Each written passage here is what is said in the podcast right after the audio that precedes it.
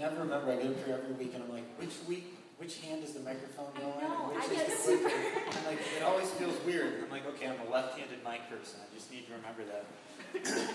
How you guys doing? You guys ready for Christmas? Yeah, me neither. No, but we're going to start early. We're starting early with a Christmas message. We are going to do an Advent-style build-up to Christmas this year. And the first message that we're going to talk about in our Joy to the World series is called Love Realized. Now, when you realize something, we have different ways of saying realized, right? Like, oh, I just realized something means I just remembered, or something just became clear. Or we can talk about realizing your goals and realizing your dreams, right? Like, when somebody realizes their goal, that's when they achieve it, right? When someone realizes something, that's when they actually have it. They actually get it. It's right here. Now I know. Now I understand. Now I have it. Now I've done it. It's right there. It's real. So we're going to talk about how in this Christmas season, Jesus coming as a baby, which is what we celebrate every year on December 25th, is actually a picture of ultimate love. Why is it that this actually probably laughably inaccurate painting of Nativity... That's cool. I actually picked it. Actually, this is from an article that said, what's wrong with this painting? And I was like, oh, it's interesting, but maybe we'll talk about that another time. But it is great. It's art. It's obviously portraying the fact that what's the center of this whole thing, right? It's Jesus. Christmas is all about Jesus. But tonight, I just want to focus on how Jesus coming perfectly pictures what ultimate love is. How is it love realized? And to do that, we are going to use the most known verse in the entire Bible, John 3:16, which I will read right now. For God so loved the world that he gave his one and only Son, that whoever believes in him shall not perish, but have eternal life. I realize now I didn't even bother to put the reference up there, right? I mean, everybody knows John 3:16. People that have never been to church probably have a good chance of knowing John 3:16. It's just everywhere, right? But what does it really mean? What's the context that it's in? A lot of people don't know John 3:15 or John 3:17. And it turns out context in this passage is super important. The context is like the picture frame that frames the picture. When you frame a picture, you pick something that's going to accentuate the picture, right? This is kind of the center of a picture, and Jesus has framed it very well in this conversation. We're going to talk about it because that's part of how we can see, wow, this is a big deal. This is really what love looks like. This is what love looks like. The NIV Study Bible makes a note and says, don't read this thinking that it means, boy, golly, God just loved the world so much, he gave us Jesus. That's true. But in the original language, this has more of this connotation. For God loved the world in this way. He gave his one and only Son. This is what it looks like to love. God gave his one and only Son. So it's true that God loves us so much. But God so loved the world in this context means, I'll tell you what love looks like. God loved the world this way. He gave his one and only Son.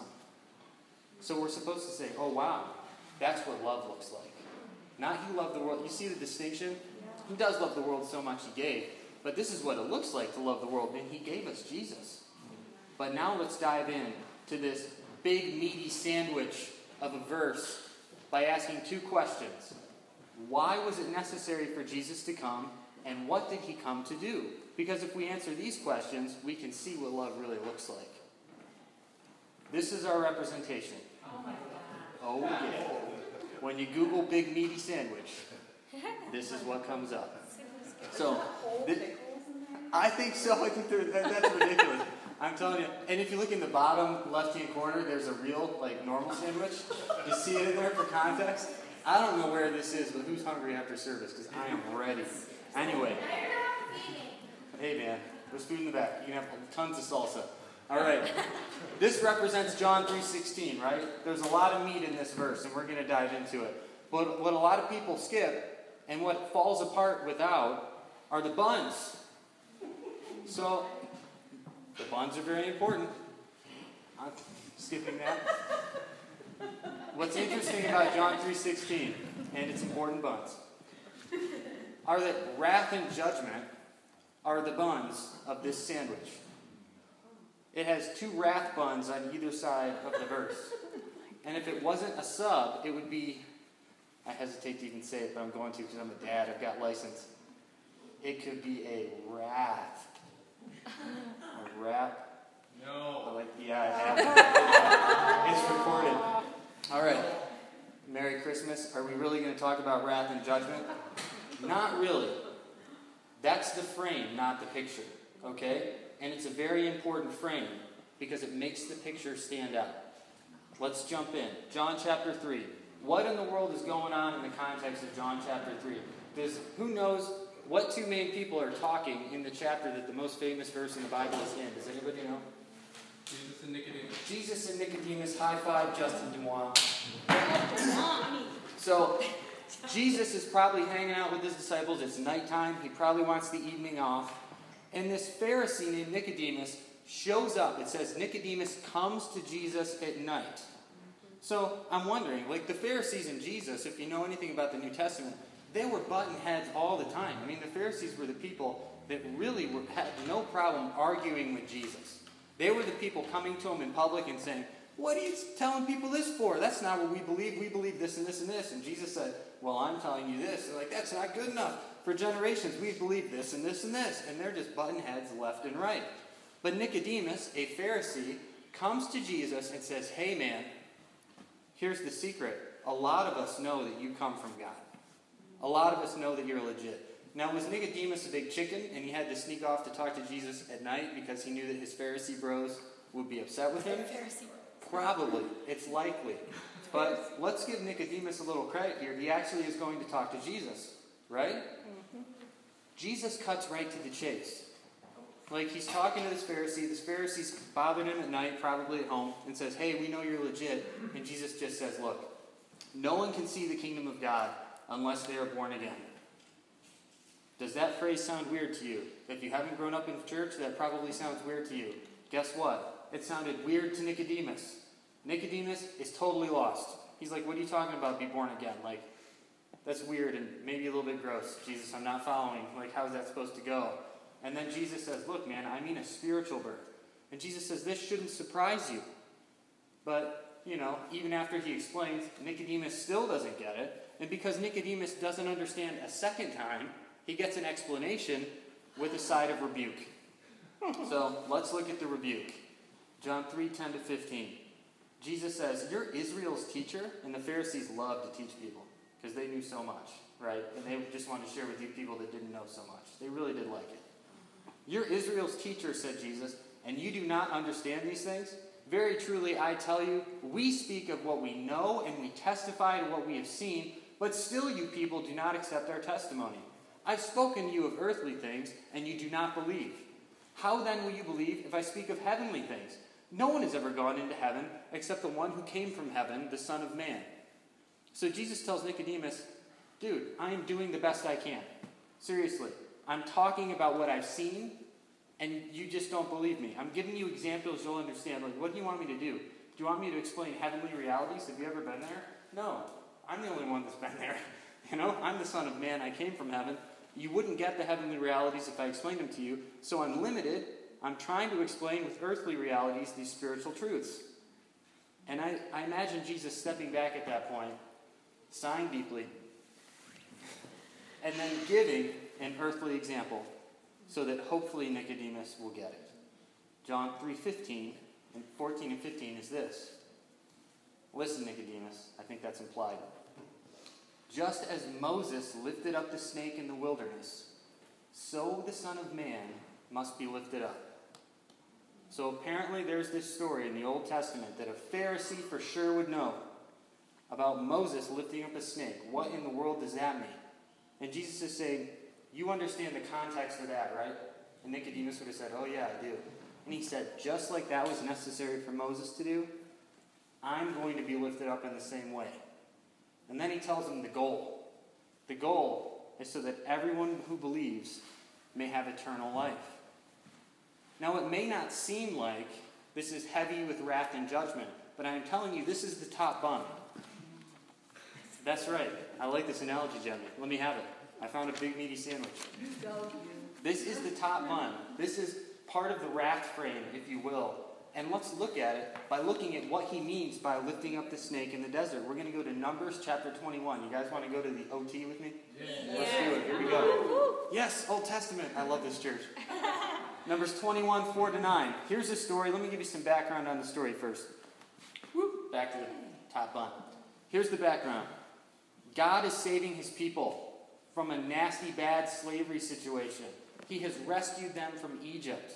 He used all kinds of amazing signs and wonders and powers and displays of strength to forcibly take his people out of a bad situation and lead them to the promised land.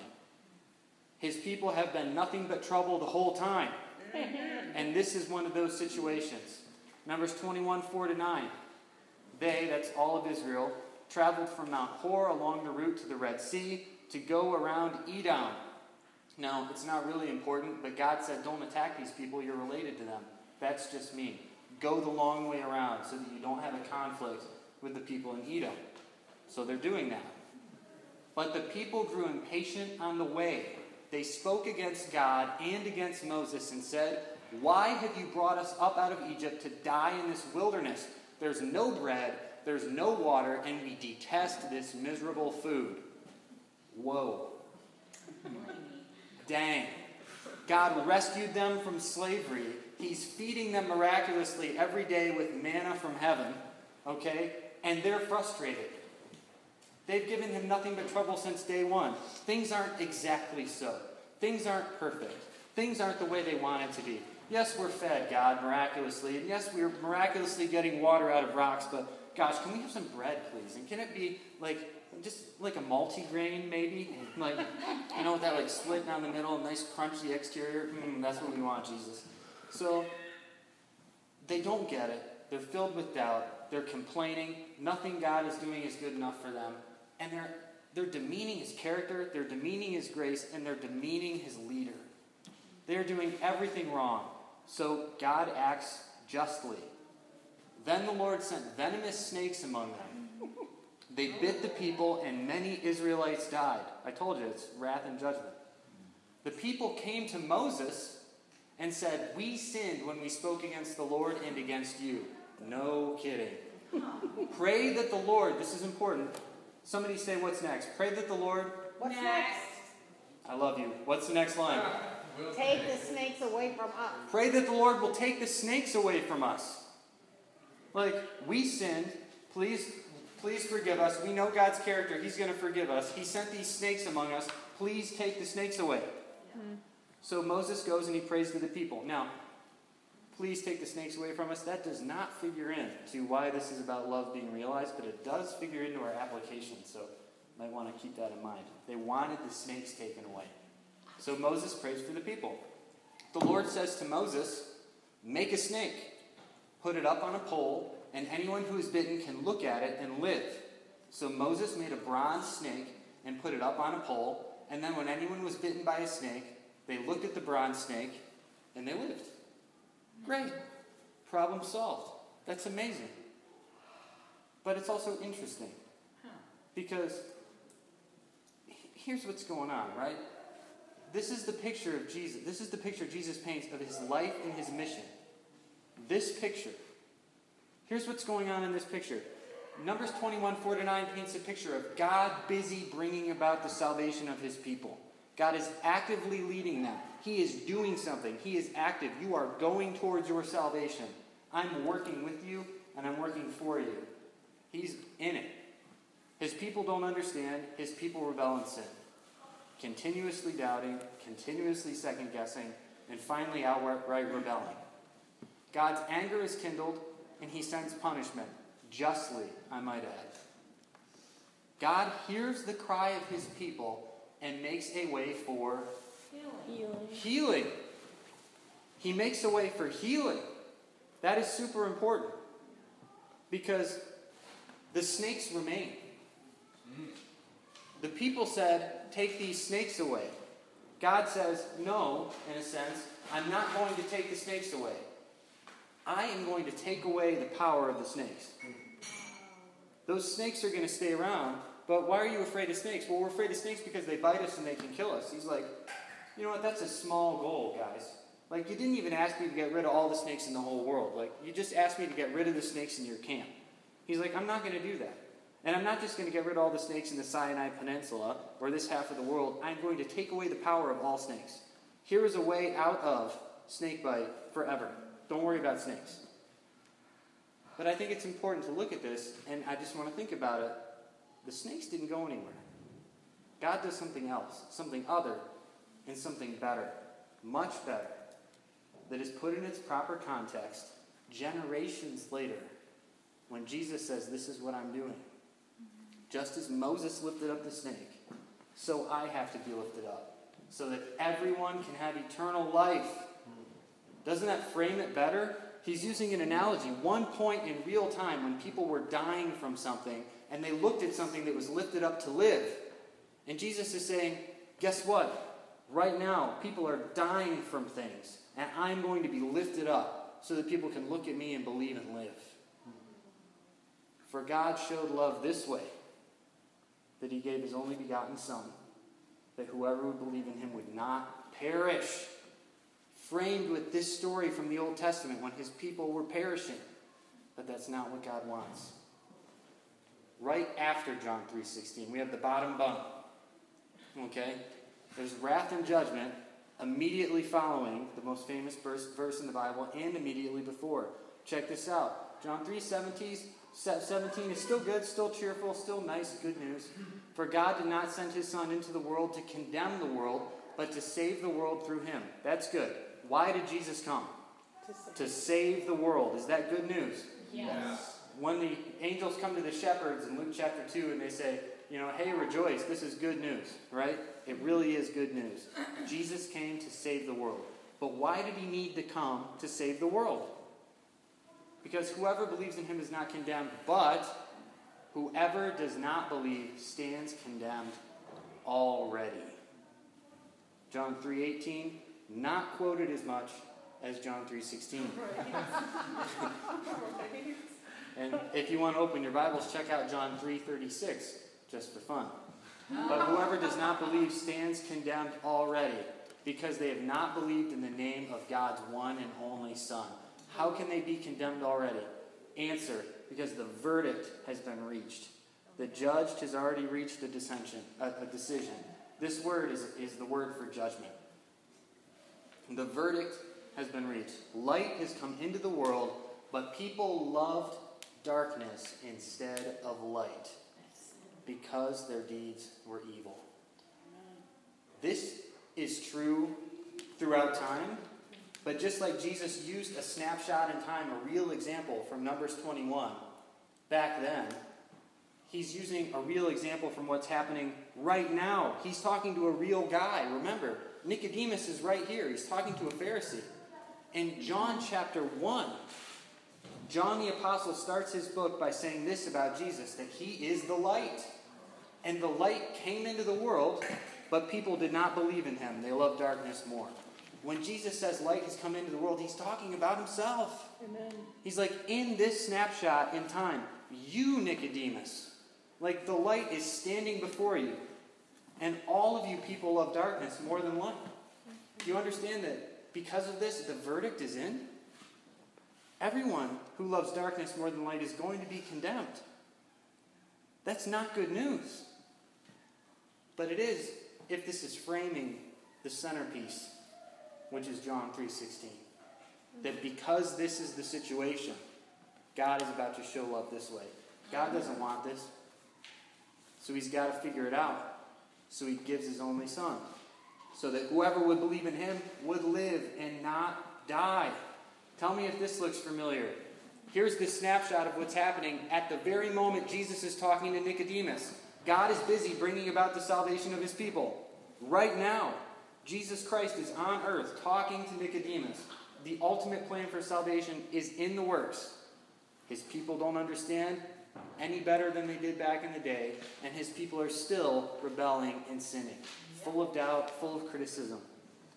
God's anger is kindled and the verdict is reached. But God has heard the cry of his people, and he's made a way for total salvation.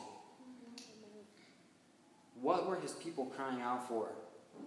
Back in Numbers 21, it was, hey God, we have a snake problem. Please get rid of the snakes. God doesn't. God does something better, but something other. In the first century, God's people were crying out, and the Pharisees might have been the loudest, God, we have a Roman problem. Maybe you haven't noticed we're enslaved again. Maybe you haven't noticed we have this oppressive government, and we're under their thumb, and they tax us, and they tell us what we can do and what we can't do, and we don't like it. They were looking for a Messiah. They were looking for a Christ figure. But in their minds, this was someone who was going to solve the Roman problem. God doesn't necessarily do that when he gets crucified. You see, it's weird. And now I'm talking about the crucifixion, and my first slide was the nativity. But this is important, because we only see Christmas properly when we realize it's aimed at Easter. Amen. And that is why it's about love realized. Because behind all of this, behind every story in the New Testament, every interaction with Jesus, forgiving sinners and pleading with people and having arguments about the law, looming behind all of it, he knows it, is the cross. The absolute horrible agony that he is about to go through that is nothing to laugh at. It is the worst crime ever, and he is willfully marching towards it to accomplish a salvation that most of his people won't even understand, because the Romans will remain. He doesn't get rid of the Romans. The Romans stay. He does something other, something unexpected, but something better. When Jesus dies on the cross, he doesn't just free one people from tyranny at a certain point in time. He opens up the door for all future generations who believe in him to be transferred out of the kingdom of darkness into the kingdom of light. He opens up the door for an eternal, unshakable salvation, to be made right with God, something that had never even been possible before. And more than that, he makes a way for the Holy Spirit to come inside us and enable us, finally, this is new too, enable us, give us what we need to live the way God wants us to live. The cross bought a whole lot, but it cost a whole lot. And because the Romans remained, just like the snakes remained, a lot of people missed it. They didn't understand what it was even a solution to. And yet, Jesus knew this going in. When he's talking to Nicodemus, and he's not understanding, Jesus is looking at one of the many people who he knew were just not going to get it. But this is what love looks like. Love doesn't want you to die. And he's willing to die for you no matter what your attitude is, no matter how many doubts you have, and whether you get it or not. But he's hoping you get it. For God so loved the world that he gave his one and only Son, that whoever believes in him shall not perish, but have eternal life. It is true that the verdict is in. Jesus went ahead and suffered that penalty for us. And he doesn't want any of us to have to go through that. So if you realize this, and if it sinks in, the logical next question, which I hope we're asking, is what in the world do I do now? What do I do now? Because there's a lot that we can do. I want to offer two things and a bonus. Here we go. Number one is own the situation. If you have never done this, I encourage you to do it today. Own the situation that you as an individual and all of humanity is in. The verdict is in. We're all rebels at heart. None of us is worthy to stand before God. And if we went face to face with him, all of our best arguments about how great we are would evaporate.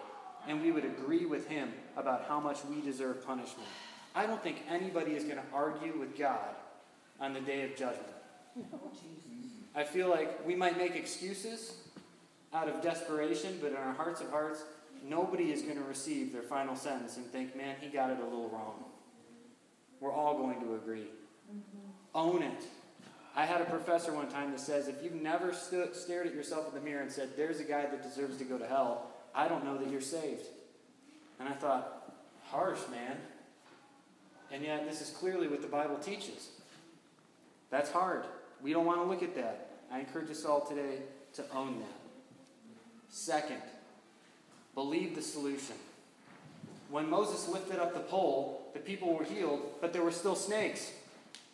When Jesus was lifted up on the cross, an awful lot was done that they couldn't begin to understand at the time, and the Romans remained. How many of them missed it because of that? Do not quit the Christian life.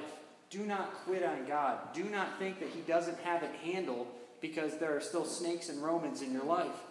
He has done something different. He's done something other, but He's done something better. Amen. I had an experience last night. I called you, Sean. You're my witness. And I had to deal with something that I hadn't dealt with in years. And I was like, this is absolutely miserable. I cannot believe that this is still a part of my life. Like, seriously? This is happening again? And as I'm reviewing my sermon, I'm like, that's the equivalent of a snake or a Roman still running around in my life. But it was amazing, and you helped me see. It's like, dude, this is not the same. Like, God has done amazing things. Like, this is way different. It's still here. You're not the same dude. You know, there's a different authority. There's a different ability to handle it. And I was like, yeah, you're right. That sounds much better than the way I was thinking about it. But believe the solution. Believe the cross. Trust Jesus to accomplish it. Somebody say amen? Amen. Amen. Here's the third one. This is basically getting you saved, right?